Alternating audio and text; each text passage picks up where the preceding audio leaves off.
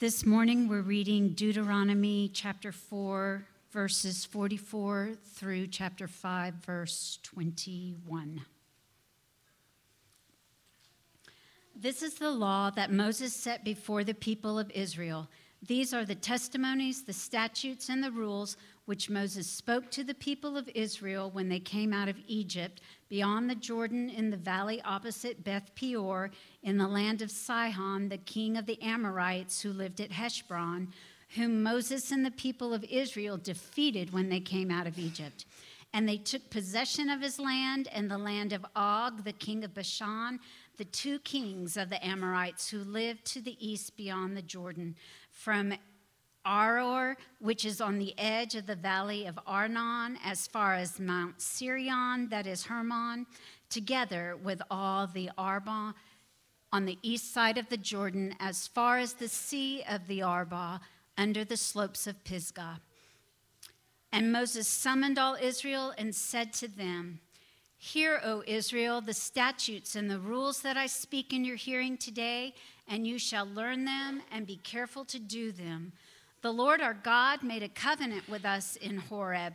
Not with our fathers did the Lord make this covenant, but with us, who are all of us here alive today. The Lord spoke with you face to face at the mountain, out of the midst of the fire, while I stood between the Lord and you at that time to declare to you the word of the Lord. For you were afraid because of the fire, and you did not go up into the mountain. He said, I am the Lord your God who brought you out of the land of Egypt, out of the house of slavery. You shall have no other gods before me. You shall not make for yourselves a carved image or any likeness of anything that is heaven above, or that is on the earth beneath, or that is in the water under the earth. You shall not bow down to them or serve them. For I, the Lord your God, am a jealous God visiting the iniquities of the father on the children to the third and fourth generation of those who hate me, but showing steadfast love to thousands of those who love me and keep my commandments. You shall not take the name of the Lord your God in vain, for the Lord will not hold him guiltless who takes his name in vain. Observe the Sabbath day to keep it holy, as the Lord your God commanded you. Six days you shall labor to do all your work, but the seventh day is a Sabbath to the Lord your God. On it you shall not do any work, you or your son or your daughter or your male servant or your female servant or your ox or your donkey or any of your livestock or the sojourner who is within your gates, that your male servant and your female servant may rest as well as you. You shall remember that you were a slave in the land of Egypt, and the Lord your God brought you out from there with a mighty hand and an outstretched arm. Therefore, the Lord your God commanded you to keep the Sabbath day. Honor your father and your mother, as the Lord your God commanded you, that your days may be long and that it may go well with you in the land that the Lord your God is giving you. You shall not murder and you shall not commit adultery, and you shall not steal, and you shall not bear false witness against your neighbor, and you shall not covet your neighbor's wife, and you shall not desire your neighbor's house, his field, or his male servant, or his female servant, his ox, or his donkey, or anything that is your neighbor's. This is the word of the Lord.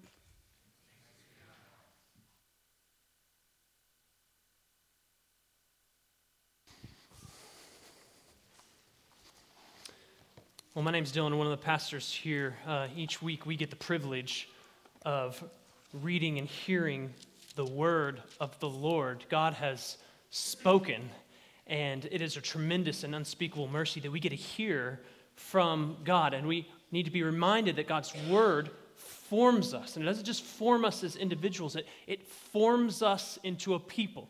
So I want to encourage you that we need to live life as a people, together in relationship with one another, in community. Uh, we're going to go through, you just heard God's word, the Ten Commandments, and it'll be, in a way, a, a fly through these. Uh, what we would encourage you to do is to live life in community. Jump into one of our home groups. If you don't have one, find us, talk about how you can get into one so that you can discuss these further. Because again, this word forms us not only as individuals, but as a people to live this out with one another uh, as we walk before the Lord together. And as we turn to these 10 words, let's pray this prayer from Psalm 119 together. Open our eyes that we may behold wondrous things out of your law. Amen. And it's hard to find more important words to the nation of Israel. I mean, these are the words that, that God only spoke to them, but actually writ, wrote down with his, his finger, with his hand. These words were then enshrined and they were put in the ark and they were alongside the ark and they were with Israel the, the whole duration of their life together. So it's, it's hard to get to more central and important words for the, the community of Israel, God's people that he had delivered out of Egypt and was taking to the promised land. And it's these 10 commandments, these 10 words that are to form and to shape the people of God as they're living life before God, which they are to do, live life under his good reign and his good rule, and as they're living life with one another in community as the people of God. And so if they're to be his people and he's going to be their God, and they're to function as his people, then this law is central to how they live that out before him and before one another. And so Moses is going to recall while Israel is on the edge of the promised land, he is going to recall, remind them of the 10 words, the 10 commandments. But before he does that, he gives us a few brief, introductory, but important words as they sit just, again, just east of the promised land, east of Eden. It says in verse 45, now again, Moses is setting this before the people, a new generation, but he says, These are the testimonies, the statutes, the rules which Moses spoke to the people of Israel when they came out of Egypt. So again, Moses is not giving them a new law. This is not a new covenant that he's setting before them. This is addressed to the people of Israel, which is the same people that came out of Egypt, but a new generation, right? They're, they're same but different. The same chosen people, same line that God had redeemed from Egypt, it came out of Egypt, where God redeemed them with his mighty hand and outstretched arm, where he showed not only Israel, his people, but the world, his amazing power, but he displayed it for the sake of this people that he set his love on, he chose, and he redeemed. So these introductory words are important as they even think about we came out of Egypt. And then in verse 46 through 49, he's going to remind them of the, the victories that they've gotten up until this point that God had given them over Sihon and Og along the way to the promised land, here kind of 40 years after they received these words the first time. And so it, this is important that we see that, that the backdrop, before we get into the law, before we get into these 10 commandments, these 10 words, that the backdrop for this is the, the backdrop of God's gracious choosing of them, God setting his love upon them, God's redeeming of them, freeing of them. In, other words, the grace of God is going to precede the law of God. Uh, grace goes before the law. All that God commands of them is, is going to be from them, is going, they're going to be commanded to respond to what He has already done for them, to who He already is for them. We, we misunderstand Old Testament commands if we read them back and we think, oh, here's what Israel was to do. If they kept the commands, then they would be God's people. Then they would belong to God. Then they would be accepted to God. Then they'd have God's love. They'd have His salvation. We misread it if we think that. The opposite is actually true. Look, look at what He says here He redeemed them out of Egypt because he loved them, because he chose them, he saved them, he delivered them. And because he's done that, now, in response to what he's done, he's going to command them these things. And the New Testament commands are the same. And, and again, God hasn't stopped commanding, as if in the New Testament he's really gracious and he won't tell you what to do anymore. No, he's still, there are many commands. They're all over the scripture, but they're in the same order, right?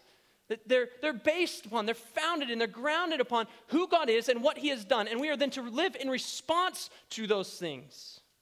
So think about 1 John. Maybe you're like me, can't quite get it out of your head yet. 1 John chapter 4, verse 9.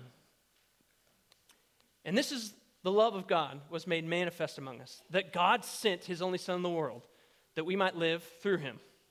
Right? He sent his son, again, not because the world was so lovable, because he is himself love. 10. And this is love, not that we loved God, but that he loved us and sent his son to be the propitiation for our sins. So, what are we to do in response? Beloved, if God so loved us, what are we to do? Love one another.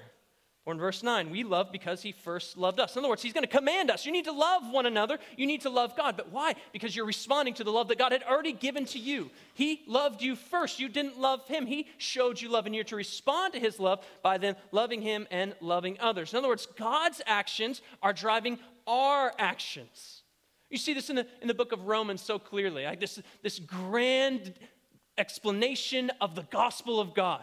And, and Paul gives it all these chapters of what the gospel is and looks like and all this application to it. And then he comes to chapter 12. Romans chapter 12, verse 1, and he looks back on everything in view of the mercies of God, which there are many, right, that would deliver us from our slavery to sin, our idolatry, that would give us a place, a belonging, an eternal home, that nothing could separate us from this God. Now we're adopted sons of his. And he looks back on all this and says, By the mercies of God, what are we to do? To obey the command. We're, we're to present our lives as a living sacrifice, doing all that God wants us to do, living holy and totally unto God. That is our response. That is our worship of what God has done and who God is. And so, what God has done, what God is doing, is the ground and the foundation for his people's response of faith and obedience to him. We say it this way, you perhaps have heard it this way that the indicatives, what is are just plain statements what God is, what He has done. Those are the things that drive and ground and precede the imperatives, the commands in the scripture, always. So we obey and we live by the word, not to earn God's love, not to earn God's favor, not to receive or to gain our salvation, our acceptance, our belonging, but those who are in Christ, we believe, we obey, we do what God has tells us to do because we are loved. We are accepted. We do belong in Christ. We are His people.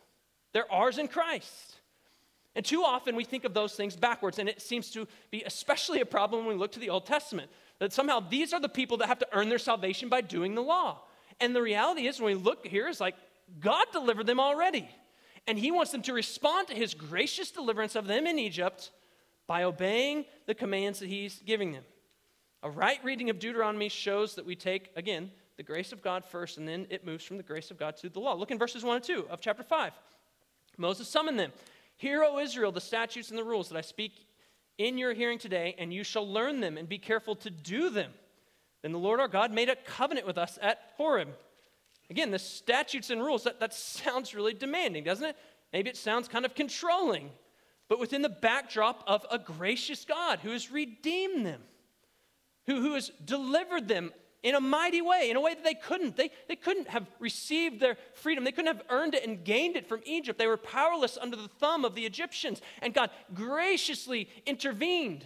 He, he came to them, He rescues them, He delivers them out of their slavery, and now He's bringing them into a good and promised land. So, statutes and rules sounds demanding, but again, it's, it's in the backdrop of this gracious God.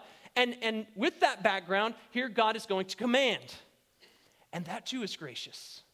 This is not the norm in the time. One author says that in the ancient Near East, gods were not known for their consistency. Worshippers were left to guess what might please their God or displease him, and this could change from day to day. If you've read the Iliad, this, this happens like, man, these gods are so temperamental and moody. It's like one, one moment they're for one side, then they're for another side, then they're for this guy, then for that guy. Like they're always changing their mind. It's causing all sorts of problems among men. Mean, it's a terrible situation. You, you, remember, I referenced this last week, but Elijah on Mount Carmel, he, he goes up there and the prophets of Baal. At first, they're just crying out to their God because that's what they think they will do for him to consume the sacrifice that they've put out there. But that doesn't work. So he says, well, maybe shout louder. Like maybe that's what he wants. But turns out that's not what he wanted. So he said, they start cutting themselves, and they're, they're, they're literally bleeding and, and trying to bring down the, the, the fire from heaven from their God. Do they know that he wants that? They don't know. Just, we'll just try blood now. Let's, let's, just cut ourselves. Didn't work. And, you know, of course, uh, you know, Elijah taunts him like, well, maybe he's asleep.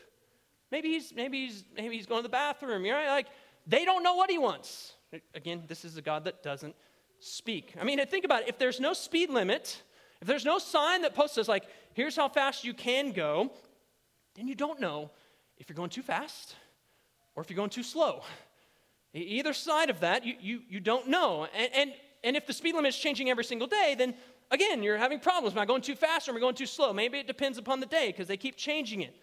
The, the gods of, of Canaan, of the ancient Near East, they didn't speak, so it was anybody's guess. Who, who knew what to do to gain their favor and salvation? They'd try all sorts of things, but they were guessing because their gods don't speak and because they didn't know, or because it could have changed all the time. It was anybody's guess. And how different, how distinct was Israel's God?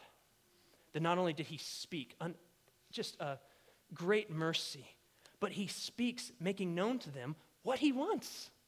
That the law is an expression of his desires. Here's what I want done. Here's what is required of you. And what we see in the law is this God is not moody or temperamental. He's not flying off the handle. Right? He's, a, he's saying, Here, here's what I want to be known to you. The, the statutes and the rules, they make known to the people. This is what matters to me. This is what I value. This is what you need to value because you're my people. The, the laws, the, they reflect the very character and nature of God. This is why when it says in verses 1 and 2 that he made this covenant with them, is again a, a tremendous mercy. It's both legal. Yes, there, there are some legal demands here. There are stipulations. There are things to obey, things to do, but it's also loving. They didn't deserve relationship with God. He came to them.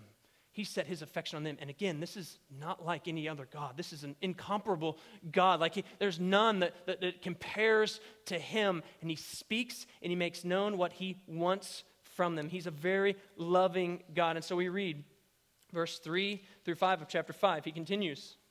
Moses says, Not with our fathers did the Lord make this covenant, but with us, who are all of us here alive today.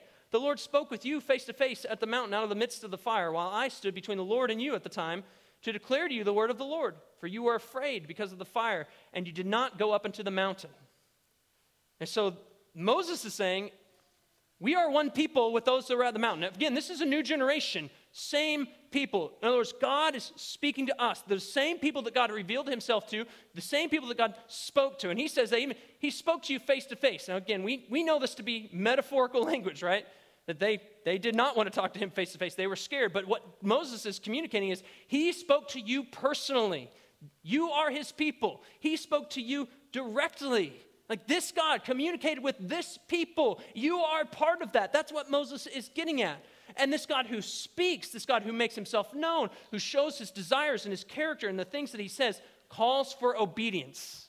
But it matters that when he calls for obedience, he is not some sort of impersonal, distant, or hidden God.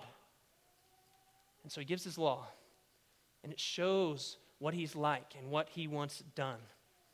And so the 10 words, the 10 commandments that are about to be recited, they, these words, these commands are at the very heart of the covenant that God made with Israel. They're at the very heart of, of their lives together, they are central for them. These 10 are the standard for all the laws that we're going to see throughout Deuteronomy. I mean, again, it's hard to get more central as words, as a law, than these, written by the finger of God, placed in the ark, repeated for them. Now, when we turn to the 10 words, what we need to probably, and what we will figure out really quickly, is that there are actually more than 10 words.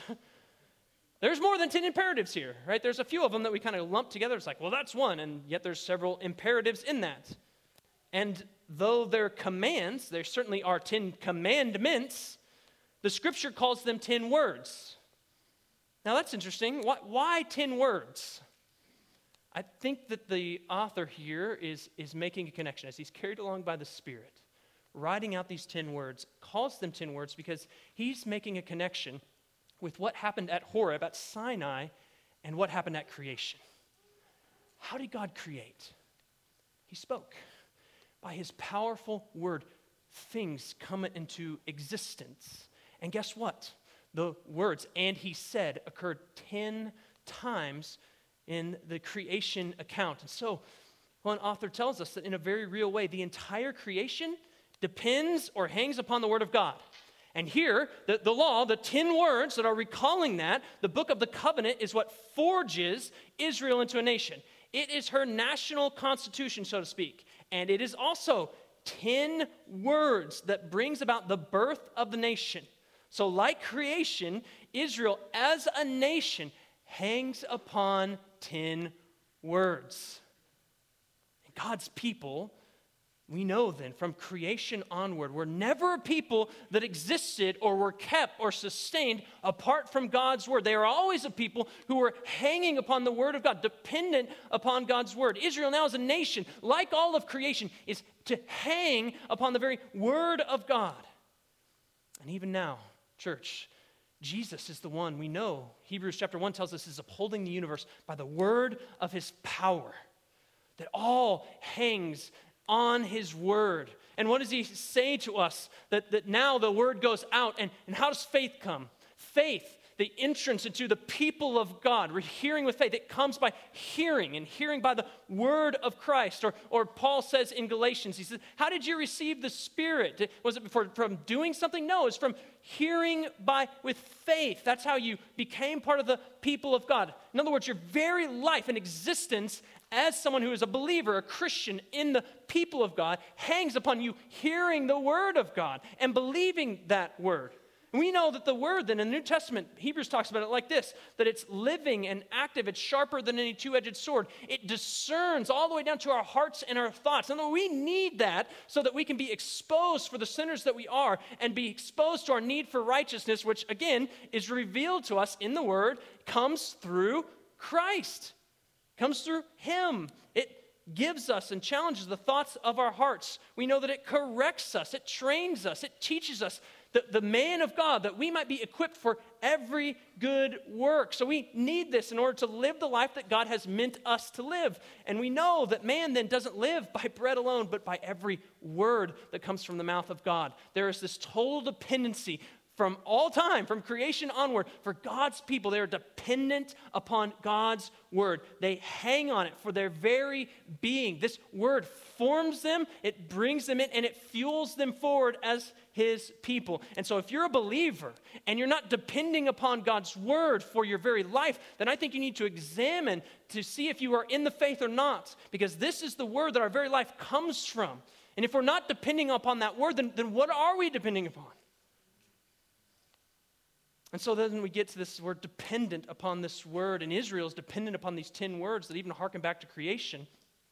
But as we think about these 10 words, like, we're not on the edge of the promised land. We're not Israelites. So, how are we to hear these words?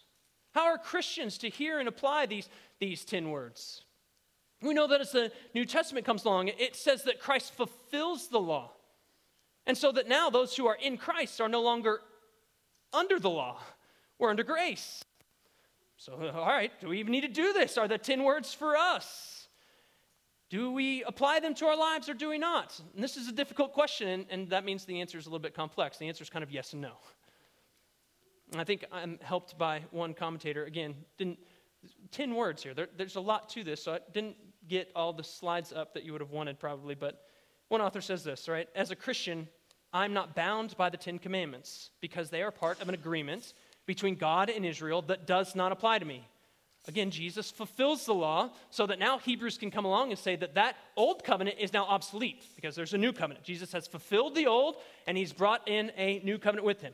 So he continues My relationship to God is based upon and defined by the new covenant.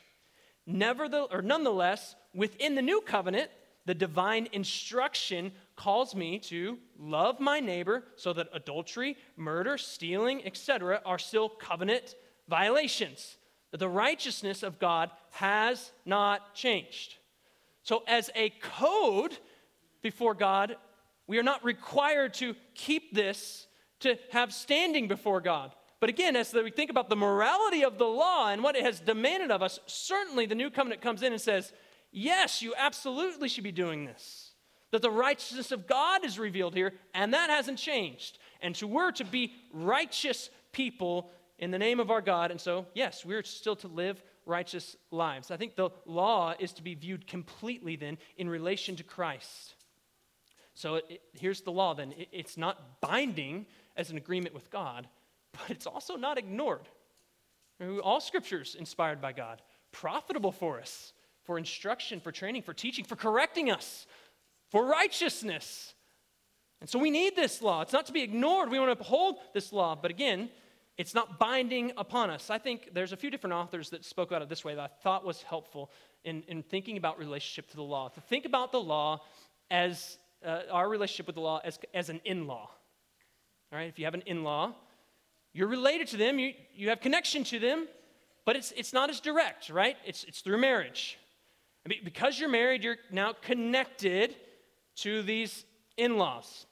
And so the relationship for us to the law is, is through Christ. We're, we're now bound to Him. And, and in a very real sense, the New Testament talks about He's our husband, we're the bride. Right? He has sought us and won us. He has bound us to Himself so that we have this covenant with Him, a covenant that's for, for the forgiveness of our sins, where we're His people forever. And He's not going to go back on this covenant. We're, we're His. And our relationship for the law, to the law, then, is through this marriage to Christ. And guess what Christ was like?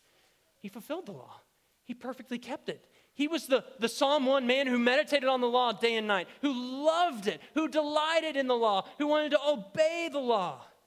And so while the law might come along, like your in laws might come along, and disapprove of the bride, the choice that the husband has made, be like, well, I don't know, he's kind of lousy. We're getting ready to go through 10 words. There might be like, here's there's 10 things that your bride is doing wrong. How, how dare you? Because we have now, we are married to Christ. Like, the covenant with Him doesn't break, the relationship doesn't break. Because the in laws don't have authority over that relationship, right? So they can say all they want about how bad we are, and Christ can defend us because He's the one we're bound to. It's Christ. But again, because we are bound to Him, because we love Him, like as a husband and a wife, because there's that kind of love there, the more we love that husband, what are we going to do with the law? The more we're going to love the law, which he loved, right? Which he walked in, which he perfectly followed and obeyed. So when we love Christ more, the more we're going to walk in the law and want to follow it because we're following Jesus who followed the law. So there's good reason for all of us to heed the warning of, of chapter 5, verse 1, to hear this word, these words.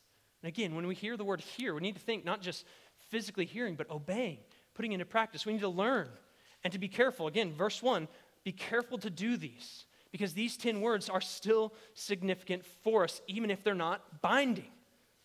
These 10 words, they show Israel who God is, what He's like, and, and how to live life in right relationship with Him and with one another. And, and here's the 10 are given, right? They're to be taken as a whole. So, as much as we might want to do them one at a time, and that would be helpful and that's okay to do, but we do need to receive them as a whole. And so, uh, some of this is going to be really fast. We're not going to get to spend as much time with them as probably would want. So, again, get in a group, but we're going to take them as a whole 10 of them, not one and individually. But within the 10, there does seem to be a helpful order and structure. So the first four seem to define our relationship with the Lord. They're more vertical. They're defining our duties as people before God. The, the next ones, verse or commands 5 and words 5 through 10, define our relationship with others. They're more horizontal. They are defining our duties with one another more. Now, there's certainly some overlap in this, but the structure I think fits well the way Jesus summarizes the, the commands, doesn't he? What are the two greatest commands? That you love God vertically with all your heart, soul, mind, and strength, and that you what? Horizontally, you love your neighbor as yourself. So if you're doing those things, you're obeying the law. And, and he summarizes it in two ways, kind of vertical and horizontal. So I think there's good reason to see this structure there, although there's certainly overlap. The ones in the middle, you know, commands four and five, the, the Sabbath and honoring your parents, there's, there's some horizontal and some vertical elements to those things. So certainly they don't fit uh, perfectly, but the 4 6 split has a long tradition that I think is helpful to us. Now, again, as we go to the ten, 10 words, the Ten Commandments, again, they're not 10 words, and it gets back to creation, but even the way we number them is different among traditions. So the, the Jewish tradition would take the first commandment as verse 6, I am the Lord your God, and then they'd go from there. Uh, which we take as verse 6, we take as the prologue to the 10. Uh, Catholic and Lutheran traditions would take 7 and 8, those two verses, as command number 1, and then they would then split on the end in verse 21, split verse 21 into two different commandments. So there's a different numbering with there. But I think there's good and right reason to receive it as we have received it. I think, again, no matter how you want to number it, I think it's most important to receive them as 10 words, right? As 10 commands, as what God wants for us, as expressing His character and nature. But I think the text does fit, and we have good and right reason to take verse 6 as the prologue, take verses 7 through 15 as numbers 1 through 4, and defining vertical relationship with God, and verses 16 through 21, and be kind of 5 through 10 as defining horizontal relationships, our love for others. Now, as you go through these, many are stated negatively. You shall not, you shall not, as prohibitions. God has no problem with saying, don't do something. You know, we thought that God maybe like, maybe he's backing off of this because we want to be a really positive age, and he just still says, don't. He commands his people because he's loving. He wants good for them, and so he's going to tell them, don't do some things. But where he does that, we, we need to know that it's not just like, don't do this, like the, the kind of the adverse. The, the positive is also implied, is the responsibility. So when Jesus sums up, uh, sums up the, the commands, right, he doesn't say, you shall not have you shall have no other gods before me. He says, Love the Lord your God with all your heart, soul, mind, and strength. So that, that was a negative command in the sense, don't do this. And Jesus says, Love. Yeah, like he states it in the positive. And so we see this is, is part of the responsibility. He doesn't say, when we see do not murder, we also need to hear, like, we need to d- demonstrate love for our neighbor the way God would desire for us. So the content then of verse 6, as we start these 10 words, is like Genesis begins with God, and I think that's intentional and helpful. And it fits as a prologue, along with the, the words of, of chapter 4, verse 44, all the way down to verse 6. They fit as a really good prologue to set the law up in the right place. Verse 6 says, I'm the Lord your God who brought you out of the land of Egypt, out of the house of slavery. So when you are entering into, in, in ancient treaties, when you're entering into covenant relationship, it, you identify yourself as the party, the kind of the authoritative party. And this is what God is doing here. So it's a good to take it as a prologue and not a specific command. And the God who speaks with authority, who's going to call them to command, and again, we're going to see this as we go through Deuteronomy, attach curses and blessings with the words that he's speaking. This is an authoritative God. He's going to call for obedience, but this God isn't impersonal. He, he's never hidden. He's not trying to be distant from them. He wants to be known, he wants to be down and in with them. He wants them to live life. And so he reveals himself. And how does he reveal himself?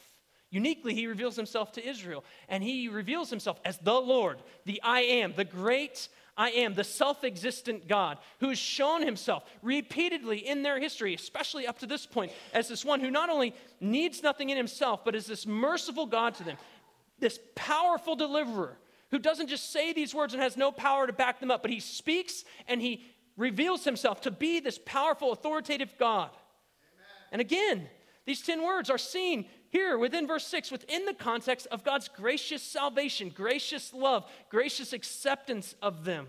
Right? He is their God who brought them out of the land of Egypt. They didn't do it, they were in slavery. He brought them out. He's gracious, He's merciful. And so what He's saying is, You belong to me.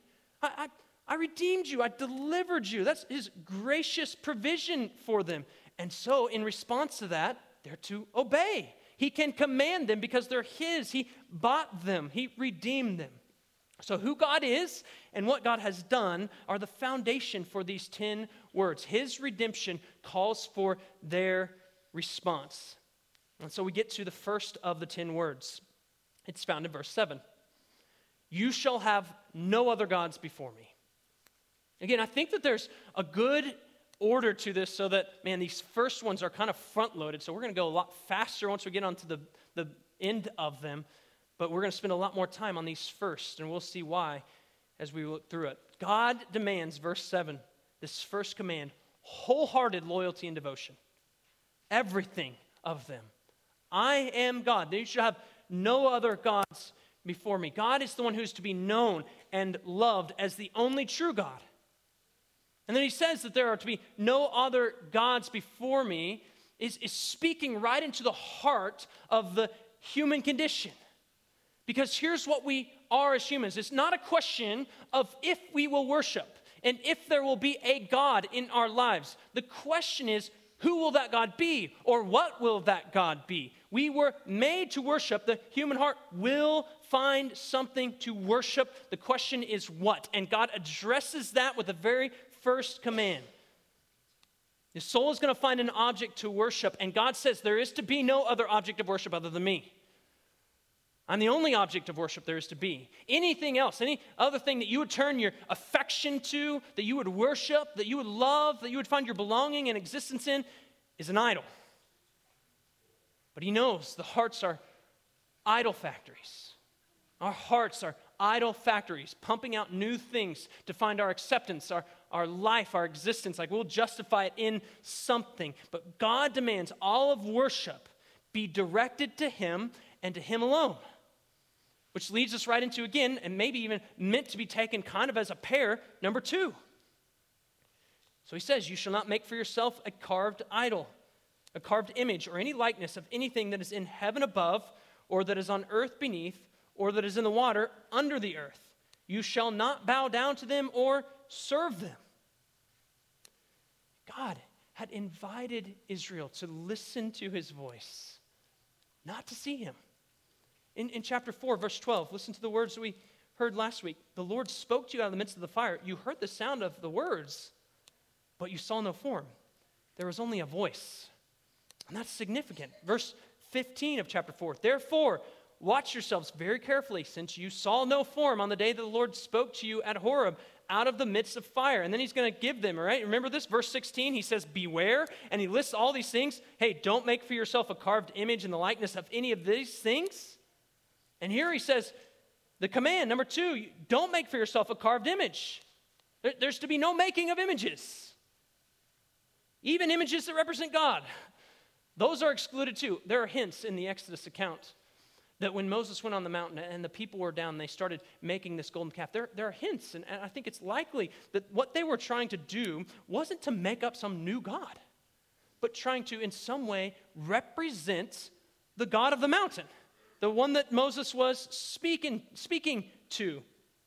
And so, what God says is, yeah, don't do that. Obviously, the, the golden calf incident met the, the very harsh disapproval of God, that they were undermining all that He'd done already so quickly. Now, images that represent God, they're, they're excluded. In the ancient Near East, that's what images were for. Images themselves weren't necessarily deities, weren't necessarily gods, but they were to represent gods. And you could come to them and make offerings because they would mediate, in a sense, the presence of their God. And the one true living God, the one who actually speaks, says, Don't do that. There, there's not a thing that is going to be able to mediate my presence that you could make, that's going to work for that, that can actually represent me. And so God clearly disapproves of the golden calf and any other images that are made to even represent Him. And because there's no images that are to be representing God, I, what that does is that cuts out all images that you might worship. There is no image worship. So not only are we not worshiping an image of God, but we're not worshiping any images at all because God is the only one who's to receive our worship. And this is a command that comes with a warning. In verse 9, you shouldn't bow down to them or serve them, for I, the Lord, your God, am a jealous God, visiting the iniquity of the fathers on the children to the third and fourth generation of those who hate me.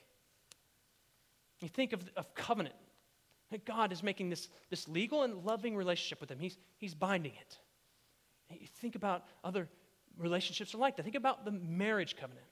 What would happen if one of the spouses brought home another lover into the house? How should the spouse that's there respond to that? There, there should be some anger. Like, if the spouse comes in with another lover and acts like everything is fine, then there's an issue. But on the other side, if there's no anger at what's going on, there's even a deeper issue, right? There's all sorts of problems. And so God says here, no other gods before me. Don't even make an image. Don't bring those around and pretend that there's another here because that doesn't work. And he says that he's this jealous God who, who like that spouse, would, would righteously be upset should another lover appear and say, Don't do that. His jealousy would, reflects and reveals the intensity of his love for them. No other gods. You're mine, exclusively mine. His love that would warn them in advance to say, hey, this is a bad way, and if you go this way, it's going to bring you all sorts of problems. Following idols, worshiping images is going to bring you all sorts of pain. God knows, right? And we, we know, we look forward. And what happens when they follow after idols? What happens when they're worshiping images? It brings Israel all kinds of pain. God warns them in advance to spare them and that pain. In his love for them, God would spare them of that. He knows that disobedience leads to long and hard consequences. So, yeah, it, it's this negative form of don't do this. And, and even talks about consequences of doing this, that this will be visited upon you to the third and fourth generation. In other words, what's happening is when they're worshiping images, worshiping idols, it, their sin doesn't remain in themselves. Sin never does. It always spills over and it hits those that are closest every time. It's primarily against God, but it always is affecting somebody else. And so think about this the third and fourth generation, think about a household kids, grandkids. I mean, you can probably span three or four. Again, Pastor Jay said this within a lifetime. You're looking around and, and you're being formed. If you're looking up to someone, this is what worship looks like. You're being affected by this worship of an idol and of an image, and it's forming you and affecting you. And it's changing how you think about worship. And what God is warning is that, yes, that absolutely happens. And it doesn't stop easily.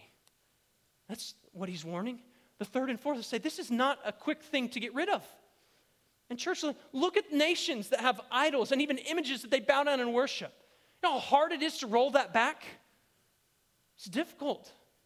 They're walking in the consequence of their disobedience to God. He says, though, that it's for the third and fourth generation, and get these words, though, of those who hate me. They've been formed a certain way by the worship they've seen around them, sure, but they're not innocent in this. They've given their worship to another, they've sought after another lover. They've brought them into this relationship and acted like everything is fine. They're not innocent. They're giving their worship away. They hate God, is what it says. So there's not like some innocent party here that God is going to exact consequences on. There's only rebellious parties. And the warning is meant to stop the spreading of false worship, to keep them from moving in the direction of idolatry, to keep them from these consequences. God's warning is a, is a reminder of His grace. Don't go this way. It has long and hard consequences that aren't good for you. But also notice the flip side. Verse 10 the blessing. He shows steadfast love to thousands of those who love me and keep my commandments. One commentator said that this shows the, the dominant longing of God's heart. Think if third and fourth generations is a lifetime, thousands of generations is like more than you can even think of.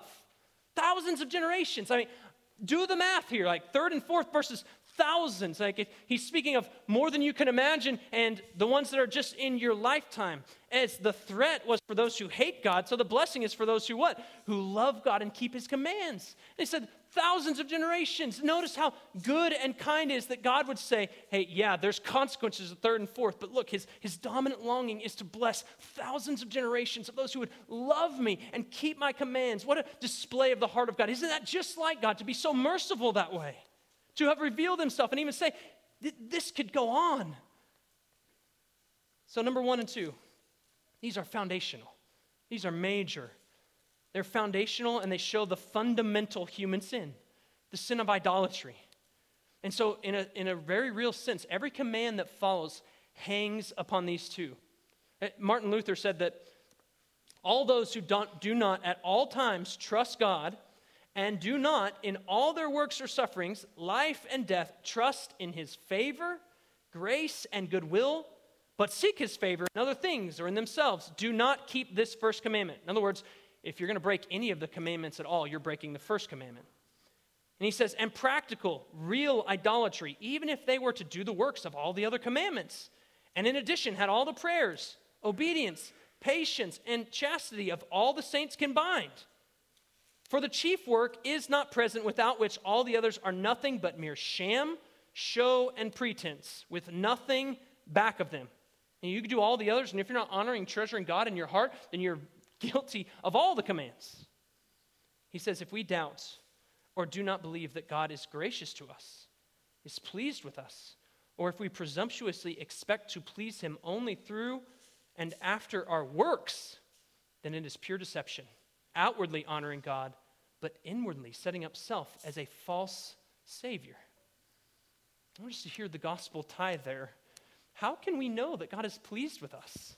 How can we know that we have God's favor? Here's what one and two do they show us how much we need, they show us how much we lack. They show us how we failed. Have we loved God with all of our heart, soul, mind, and strength? Have we kept out all idolatry and cut out any other worship? And the answer is no.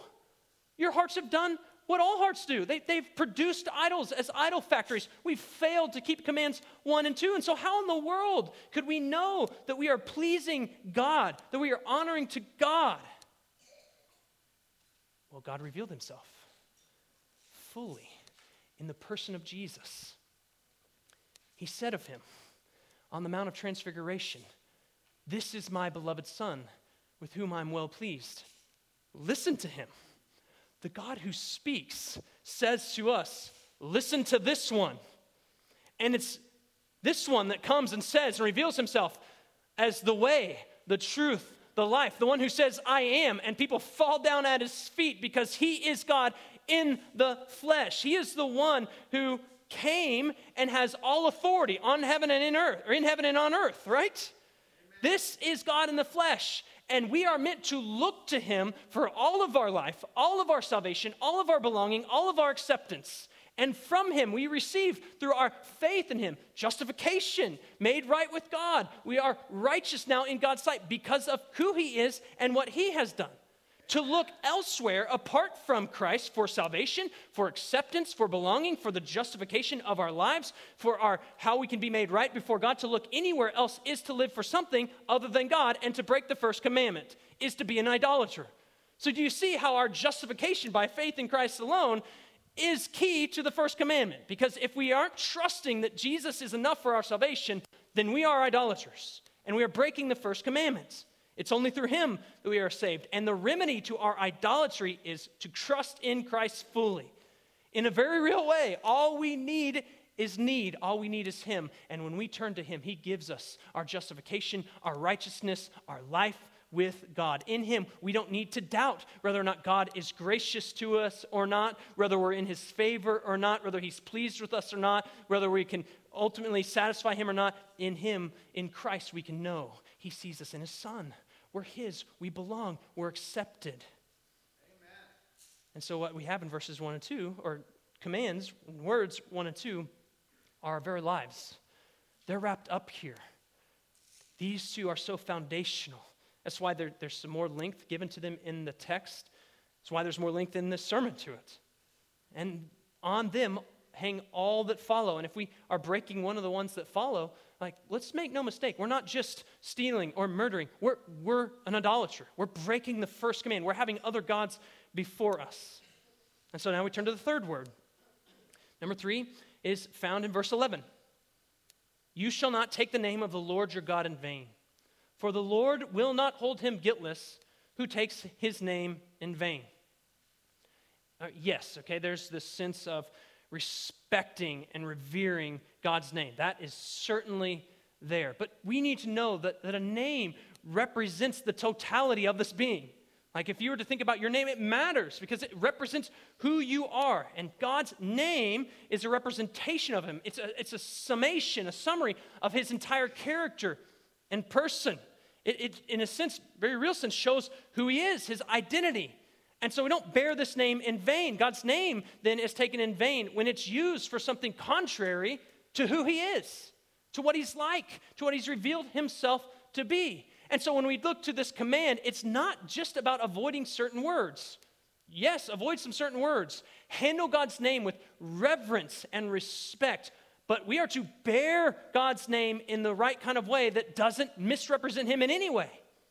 And so here we get to this third command. We're like, oh, now all of a sudden, this not taking the Lord's name in vain doesn't just apply to our tongue, but every part of our lives. It's word and deed. That God's people, they uniquely bear God's name. They were uniquely revealed God's name. They are the ones who are bearers of that name. And so they are to then make that name known. And so, how big of a tragedy and sin against God should they make that name known in a way that would misrepresent the one that has actually named them? And so, here we have this command of not taking the Lord's name in vain that touches all their lives how they live, how they speak, how they treat one another. So it's a little bit more than just about swear words. Yeah, we need to fear and respect and revere God's name and represent it in a way that would bring honor and glory to Him, in word and indeed as we bear His name. This includes what He says in verse 12 through 15 and all the other commands as we carry out our lives. Here's how we bear His name in one way. Verse 12 Observe the Sabbath day to keep it holy, as the Lord your God commanded you. Six days you shall labor and do all your work, but the seventh day is a Sabbath to the Lord your God. On it you shall not do any work, you or your son or your daughter, or your male servant or your female servant, or your ox, or your donkey, or any of your livestock, or any of the sojourner who is within your gates, that your male servant and your female servant may rest as well as you. You shall remember that you were a slave in the land of Egypt, and the Lord your God brought you out from there with a mighty hand and an outstretched arm. Therefore, the Lord your God commanded you to keep the Sabbath day. God commands they keep the Sabbath, and observing the Sabbath is a way for Israel to, again, order their lives in a way that reflects honor and worship to God.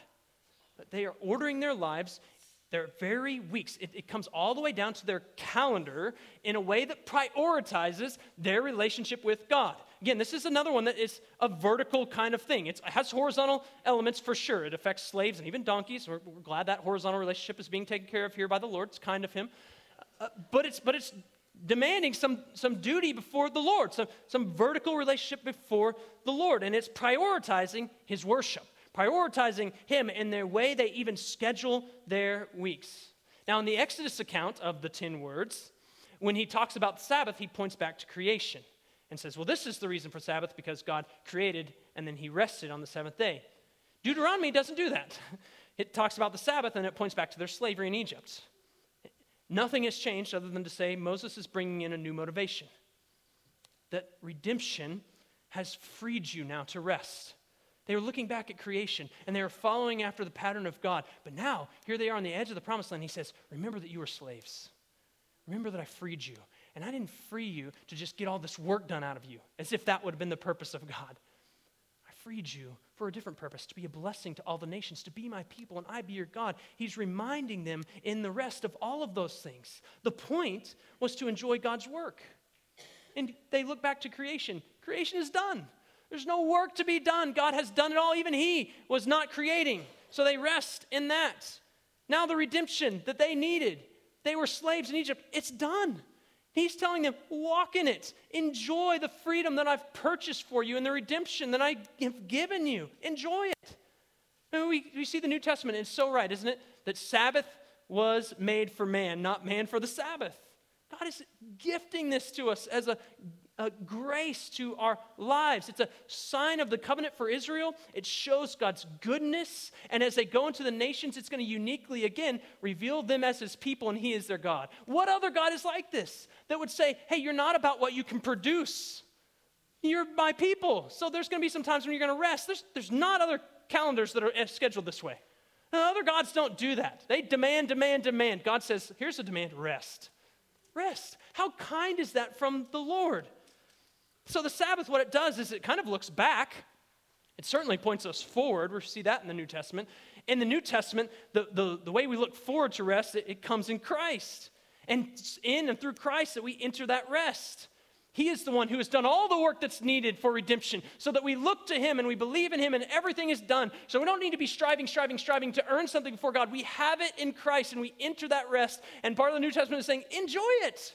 Live in that rest that Jesus has done all that was required of you, and you can rest in Him.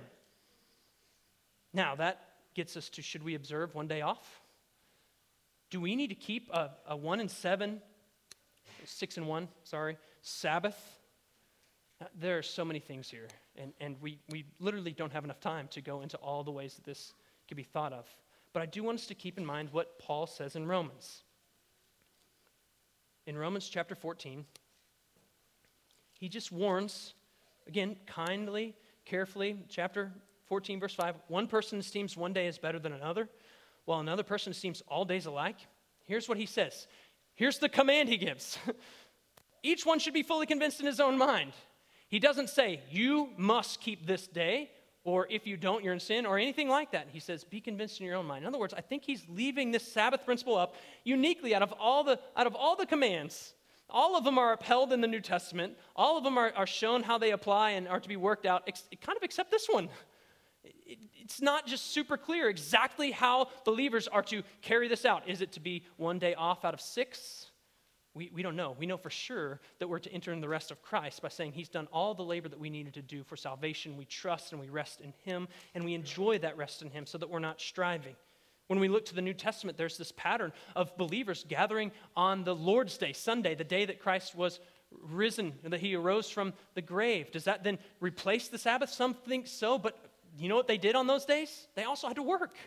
And so, like, again, it just gives us pause to just say, hey, let's, let's be careful with how we apply this Sabbath. Let's make sure that we're really careful to say, rest in Christ, believe in Him. He's done all that is required of you for your salvation. And then let's be careful with how that works out on our calendars, knowing that we should still keep the first command and honor God all the time with all of our lives. So I hope that's perfectly plain exactly how you're going to apply this this next week. Is this a Sabbath day? I don't know. Number one through four. Those are our vertical relationship with God. Number f- numbers 5 through 10, they, they primarily deal with our relationship with others. Again, uh, there's overlap. It's not perfect, but I think it's helpful. These commands, verse, chapter, numbers 5 through 10, these 10 words, they show us how to love our neighbor as we love ourselves. They show us to how to obey that side of the command. So we start in verse 16. They'll go a lot faster. Honor your father and your mother. And just stop right here. Like, Kids, yeah, listen up. There's, there's, it's directed at children, sure. I, it's not directed at children only, right? He says he, all these are like these second person singular. They're all yous, you, you, you. So it's not like we're singling out kids. You're like, kids are the ones that are to honor their parents. Like, Israel is to honor their father and their mother. So that's what he says honor your father and mother as the Lord your God commanded you, that your days may be long and that it may go well with you in the land that your Lord, the Lord your God, is giving you. Verse 16, this sets up this authoritative structure within their society. There's authority and there's structure within how they're designed and, and ordered in their relationships with one another. And this authority structure is not only put in place by God, but had been designed by God. Now, Augustine said it this way If anyone fails to honor his parents, he questions, Is there anyone he will spare? I think that gets at the heart of the command. That's why God commands it. If you're willing to usurp this authority eh, between father and mother within the home, if you're willing to go out from underneath that and disobey that, then is there any authority that you will spare? And don't we see this so often in life? If you're, if you're willing to disobey your parents, what, what authority will you not disobey? All sorts of authorities will be usurped at that point.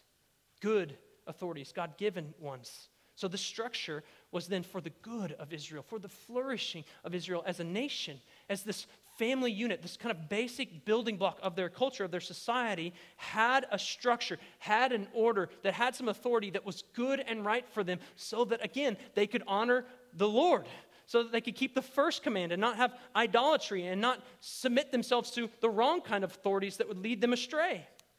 Those who would disobey their and dishonor their parents would dishonor and disobey any authority, including God. And so God cares very much that he is honored and worshiped as God alone, so much to say, number five, honor your father and your mother. God has commanded this. The sixth one, in verse 17, you shall not murder. Now, if there is a command that any of us is like, aced it, nailed it. This, this, is, this is probably the one, right? Like, isn't that what we say? Like, that was the Sunday school answer that we, I don't know if we were taught this, but it's like it was, it was readily available. Like, at least I haven't murdered anybody. Can't be that bad. And it's a way to justify how you're better than somebody else. Like, hey, they are really bad, but not me. I haven't done that. I haven't murdered anybody, right? That's the one we can go to and look to and lean on and say, well, at least I haven't done that until Jesus comes along. And then he says, Hey, guess what? You've heard don't murder, but listen, the, the heart of that is that you have a heart of anger. And that you may not actually be physically acting out on this, but it won't be long. If you have a heart of anger and you don't repent of your sin, and you're in danger if you have a heart of anger against somebody else. I've been reading Joseph's narrative in the book of Genesis. Just how it looks, right? I mean, like, their, their brother's like, yeah, he's loved more than us, and he's kind of a punk around us. Like, he keeps telling us that he's going to reign over us, and we're going to bow down to him. We don't really like that. Not, haven't done anything yet, right? They didn't lash out and try to murder him. Oh, he gets a coat of many colors. Again, not lashing out at him yet, but it continues and it grows. So the unchecked anger in their hearts. They, they thought certain way about Joseph, and then he comes along, and pretty soon it's right at the tip of their minds. How about we get rid of him? How about we throw him in this pit? How about we murder him? It's right there under the surface. It had been there all along. Instead of murdering, right, we can look at the flip side and say God's people are people that protect life, that, that look out for one another from attack. God's people are to uphold the, the dignity of, of human life, to hold a high value on one another's lives because we're trying to reflect the character and nature of God who clearly values life, enough to even say to people, don't murder one another. I bought you from Egypt. Don't do this. He values life and he wants his people to reflect that value of life as well. So don't murder. He says in verse 18, next commandment, you shall not commit adultery. Now we have not only the, the, the home with father and children, mother and children, kind of that relationship protected. Now we have the marriage relationship protected by God. And clearly, family within this culture was, was critical. And God provides the security and stability needed for them to continue in a way that would be healthy and good and right in the promised land, to be a light to the nations. And so, what he does is he steps up and he makes these commands to protect certain relationships that need to be protected so that they could bear God's name well and be a light to the nation. So he protects the family structure with parents and kids and now the marriage covenant. Again, I think the same kind of principle applies. If you're willing to be unfaithful here, then aren't you going to be unfaithful to any relationship? And again, this would break the first. You're, you're searching for something else to give you satisfaction and joy other than God. You're breaking the first command. If you're willing to be unfaithful in these covenants, you're, you're going to be unfaithful to the covenant that God is making with you. You're, you're going to worship other things other than God, and in breaking that, you are. So he says, You shall not commit adultery. Verse 19, you shall not steal. No thievery, no robbing. Those are clearly excluded. They are to be people that are to look out for one another's, even looking out for their stuff. Like, make sure you look out for this. But again, one commentator says this Not only are those thieves who secretly steal the property of others, right, we, we might feel like we have a handle on that, but those who also seek gain from the loss of others or accumulate wealth through unlawful practices and are more devoted to their private advantage than to equity. There is no difference between a man's robbing his neighbor by fraud or by force. Again, the, the applications for these can be so broad, so wide, that it'd be hard to kind of encapsulate them in, in things that we could say here. And there's all sorts of ways. You think about stealing ideas and, and, and how people, like, they just take other people's information and they put it off as their own. Like, there's all sorts of ways that this can apply. And God says of his people, yeah, there's a wide range of applicability, but you guys are to be the people that are looking out for one another that are respecting one another enough to even kind of like look out for one another's stuff. Not to be a thief or a robber, but to care and have value in one another enough to even look out for the things that they have. Number eight is looking out for one another in relationship. So is number nine. And then we get to verse 20. This is do not bear false witness against your neighbor. Don't lie. The words matter, truth matters, especially to a people whose God is the one who speaks. All the other nations, they have, they have gods, they don't have, they don't have words. Their God is the God who speaks. And he speaks the truth, and he gives them the truth. And they're to reflect that in who they are as a people. They're to be a people who don't lie. In other words, they're upholding the truth, that their words matter. It extends to how they even are dealing with one another. There are no to be no deceitful dealings. Proverbs picks this up. It's like you shouldn't even have these unjust scales because you're to be truthful people and upholding the truth in your everyday lives with one another. It's to help your relationships with one another. Don't lie. Don't bear false witness against your neighbor. Uphold the truth. Again, everyday life is affected here with upholding the truth and being able to speak the truth. And that leads us to verse 21. And you shall not covet your neighbor's wife, and you shall not desire your neighbor's house, his field, or his male servant, or his female servant, his ox or his donkey, or anything that is your neighbor's. Where within the, the do not murder one, we might be able to say, like, well, at least I don't murder. I don't think we're allowed to get away with that here, are we? This one doesn't look just on outward actions. What does it do? It leaves us all without excuse because this one reaches all the way down, not just externally, but all the way down into our hearts, all the way down to our desires. Not, not even excluding actions here, although there are some actions that are excluded within this, right? It's going after desires, the things in your heart, what you want, what you covet. Now, he doesn't say that all these things are evil in and of themselves. Actually, notice some of these things are really good things. And so it's not desire itself, or even desire of these things itself, that matters. What are we doing when we're breaking the 10th commandment as we're breaking the first commandment? We're taking these things like desire for a wife, good and right desire, and we're putting it as an ultimate thing, or a donkey, or another's land, or property, and we're saying this is an ultimate thing enough that I'm going to go after. I want, I have to have this. How come he gets it and I don't? That's the heart of coveting. So it's a way of saying to God, You're not satisfying enough. I need that. It's also a way of saying, You can't give me, you can't provide for me the, all that will satisfy me. I need that too. So again, we're, we're breaking and we're undermining the first command in the breaking of the tenth. So we come to the end of the ten words. And, and breaking of any of these ten words, and we've broken the first and second. We've shown ourselves to be idolaters. We were told by Jesus, uh, here's the great commands, and here's how you're to do them. You're to love God with all your heart, soul, mind, and strength. And we look at these and we're like, we failed. We missed it. Love your neighbor as you love yourself. Fail again. Like, you've given us a grade on these things, and like F. And F on, on how we love our neighbor as ourselves. But God gave us the mercy that we might hear these commands. What a grace it is to hear the law, to hear these 10 words. What a grace it is to let these 10 words level us and to say, yeah, you've failed over and over and over again. You've been that spouse who brought in another lover into the home with me repeatedly. You failed. And while our lips at times may be in agreement, we love the Ten Commandments, we love the Lord, we often know that our hearts are far from God, far from loving God with all that we are, far from loving our neighbor as ourselves. Under the law, we are shown and displayed as law breakers. We deserve its curse, its judgment. We deserve death. Thankfully, church, the law is an in law, or it can be.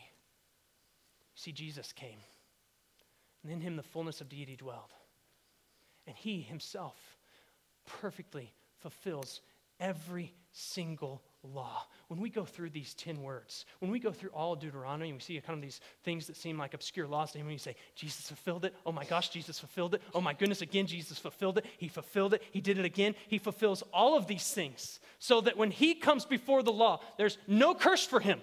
He doesn't deserve a bit of it. And yet, the New Testament gives us hope beyond hope, good news beyond what we can imagine, and it says that Jesus redeemed us from the curse of the law by becoming a curse.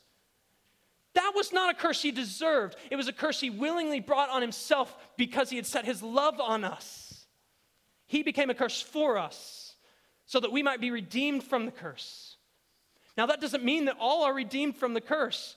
It doesn't mean that you are out from under the curse. Those who are out from under the curse are those who have turned to Jesus in faith and said, This is my God. I'm giving all of my life to Him. I find my all in Him. He is the one I trust and believe in. If you're not trusting in Him, then you are under the curse. You are required to obey every single bit of this law, and failure at one part is failure of it all, and you deserve God's judgment. But Jesus came, and He took that curse for you so that if you believe in Him, you all of a sudden aren't under the curse anymore. You're considered the righteousness of God in Christ. Repent and believe. But if you believe, church, that curse has been taken, swallowed up. Hear the law rightly. The law drives us to our knees. The law shows us our sin. The law leads us to the cross, where our curse has been taken by our Lord, the one with all authority in heaven and on earth. Uh, praise be to God. one way we remember that Christ took our curse is by taking a meal together, where we look at how Jesus' blood was poured out so that we might be have a part in this new covenant where we are, have our sins forgiven eternally, where we get to be the people of God and look forward to the day we're going to be finally and fully with Him forever in a greater and newer promised land under the rest that Christ has achieved and earned for us. We look back at His body that was broken and we're reminded that He took the curse that we deserved and could never live under. We would have been completely destroyed by it, suffering its judgment forever. But he came so that we might have hope. And so take this meal if you're a believer and be reminded of what Jesus has done. Look forward to the final and full rest that he's going to bring one day and do this together by faith. If you're not a believer, take Christ, believe in him, and we'll prepare you to take this meal next time. Let's pray together.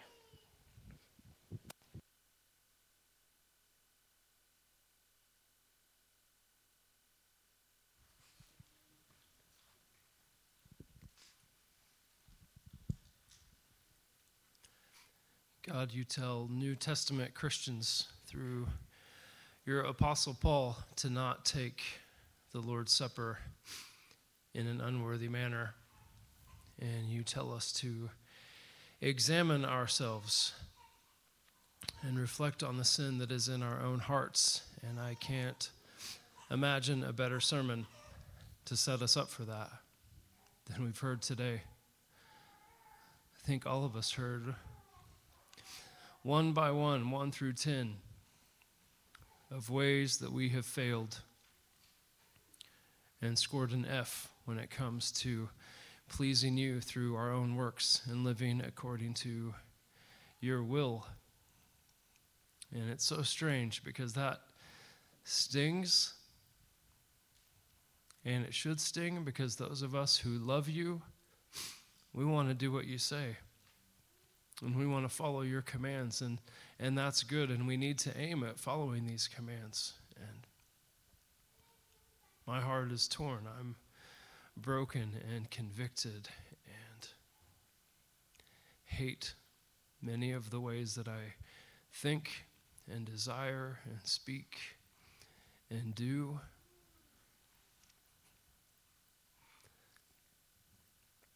We are sinful. And yet we drink the wine and eat the bread as almost a toast to our failure and your victory. Jesus, you didn't fail. You didn't sin. You put on human skin and you lived a perfect life because you knew that we were and would be a mess and you loved unworthy people. And at the right time, you gave your life for your enemies.